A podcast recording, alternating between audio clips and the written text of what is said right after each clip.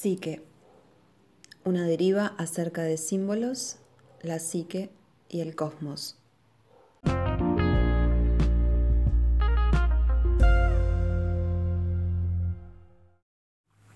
Lo que hasta ahora he dicho acerca del inconsciente no es más que un rápido bosquejo de la naturaleza y funcionamiento de esa compleja parte de la psique humana. Pero habría que indicar la clase de material subliminal del que pueden producirse espontáneamente los símbolos de nuestros sueños. Este material subliminal puede constar de todos los deseos, impulsos e intenciones, todas las percepciones e intuiciones, todos los pensamientos racionales e irracionales, conclusiones, inducciones, deducciones y premisas, y toda la variedad de sentimientos. Algunos o todos pueden tomar la forma de inconsciente parcial, temporal o constante. Tal material por lo común se ha convertido en inconsciente, porque por así decir, no hay sitio para él en la mente consciente. Algunos de nuestros pensamientos pierden su energía emotiva y se convierten en subliminales, porque han venido a aparecer sin interés o importancia, o porque, alguna, o porque hay alguna razón por la que deseamos perderlos de vista. De hecho, es normal y necesario que olvidemos de este modo con el fin de dejar espacio en nuestra mente consciente para impresiones e ideas nuevas. Si eso no ocurriera, todas nuestras experiencias permanecerían en el umbral de la conciencia y nuestra mente se convertiría en una varaunda inservible. Em, pero, así como los contenidos conscientes pueden desvanecerse en el inconsciente, hay contenidos nuevos, los cuales jamás fueron conscientes, que pueden surgir de él. Podemos tener, por ejemplo, la vaga sospecha de que algo está a punto de romperse en la conciencia, de que algo está en el aire o de que olemos algo. El descubrimiento de que el inconsciente no es mero depositario del pasado, sino que también está lleno de gérmenes de futuras situaciones psíquicas e ideas, me condujo a mi nuevo enfoque de la psicología.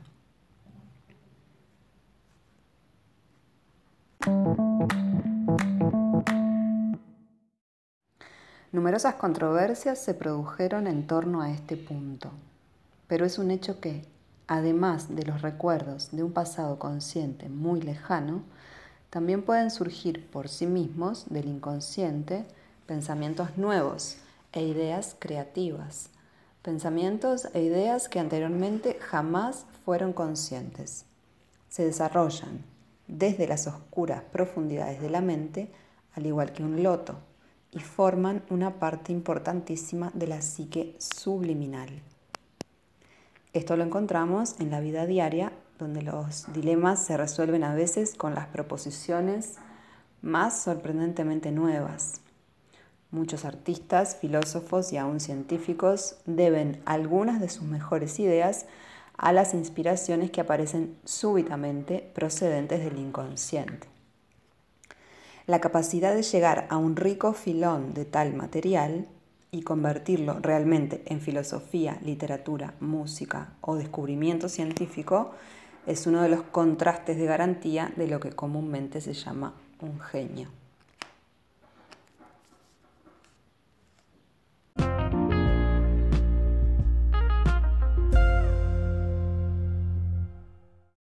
podemos hallar una prueba palmaria de este hecho en la propia historia de la ciencia.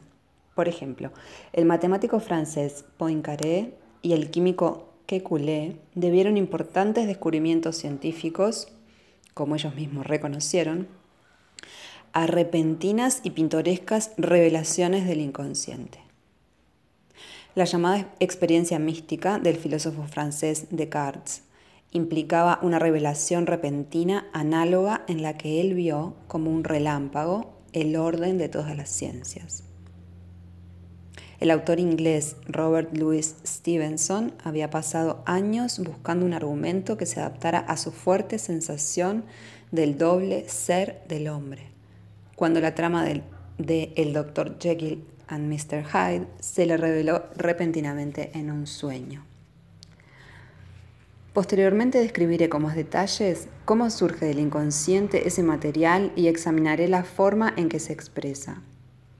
Por ahora solo deseo señalar que la capacidad de la psique humana para producir semejante material nuevo es particularmente significativa al tratar el simbolismo de los sueños, pues encontré una y otra vez en mi trabajo profesional que las imágenes e ideas contenidas en los sueños posiblemente no puedan explicarse solo en función de la memoria.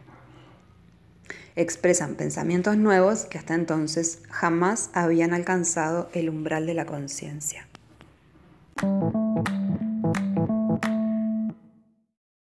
La función de los sueños.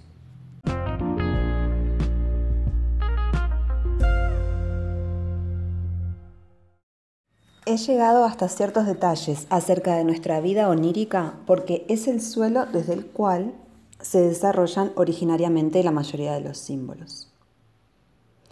Por desgracia los sueños son difíciles de entender. Como ya señalé, el sueño no es nada parecido a una historia contada por la mente consciente. En la vida diaria se piensa lo que se desea decir, se escogen las formas más eficaces para decirlo, y se intenta que los comentarios tengan coherencia lógica. Por ejemplo, una persona culta tratará de evitar el empleo de una metáfora confusa porque daría una impresión equívoca de su punto de vista. Pero los sueños tienen una estructura diferente. Imágenes que parecen contradictorias y ridículas se apiñan sobre el soñante. Se pierde el normal sentido del tiempo y las cosas corrientes pueden asumir un aspecto fascinante o amenazador.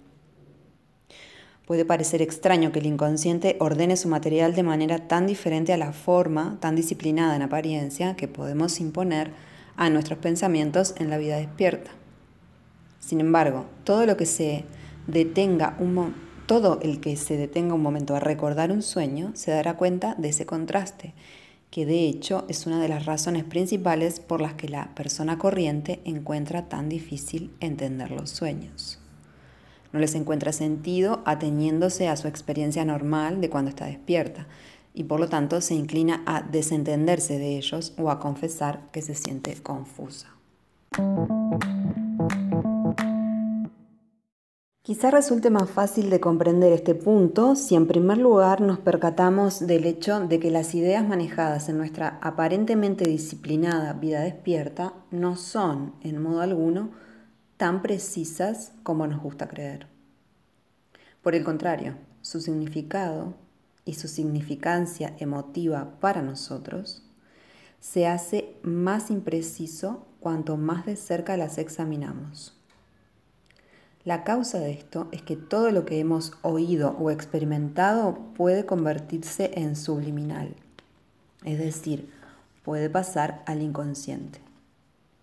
Y aún lo que retenemos en nuestra mente consciente y podemos reproducir a voluntad, ha adquirido un tono bajo, un tono bajo inconsciente que matizará la idea cada vez que la recordemos. Nuestras impresiones conscientes en realidad asumen rápidamente un elemento de significado inconsciente que es de importancia psíquica para nosotros, aunque no nos damos cuenta conscientemente de la existencia de ese significado subliminal o de la forma en que a la vez extiende y confunde el significado corriente.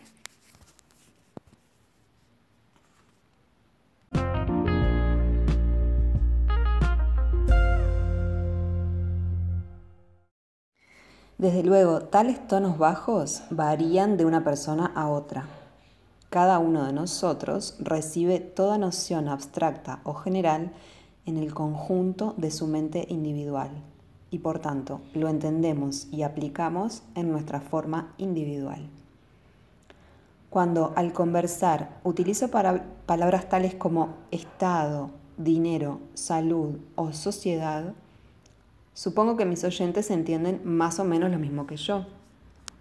Pero la frase más o menos es el punto que me interesa.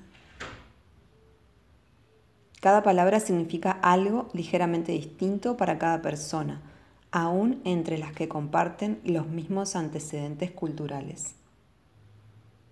La causa de esta variación es que una, una noción general es recibida en un conjunto individual y por tanto entendida y aplicada en forma ligeramente individual.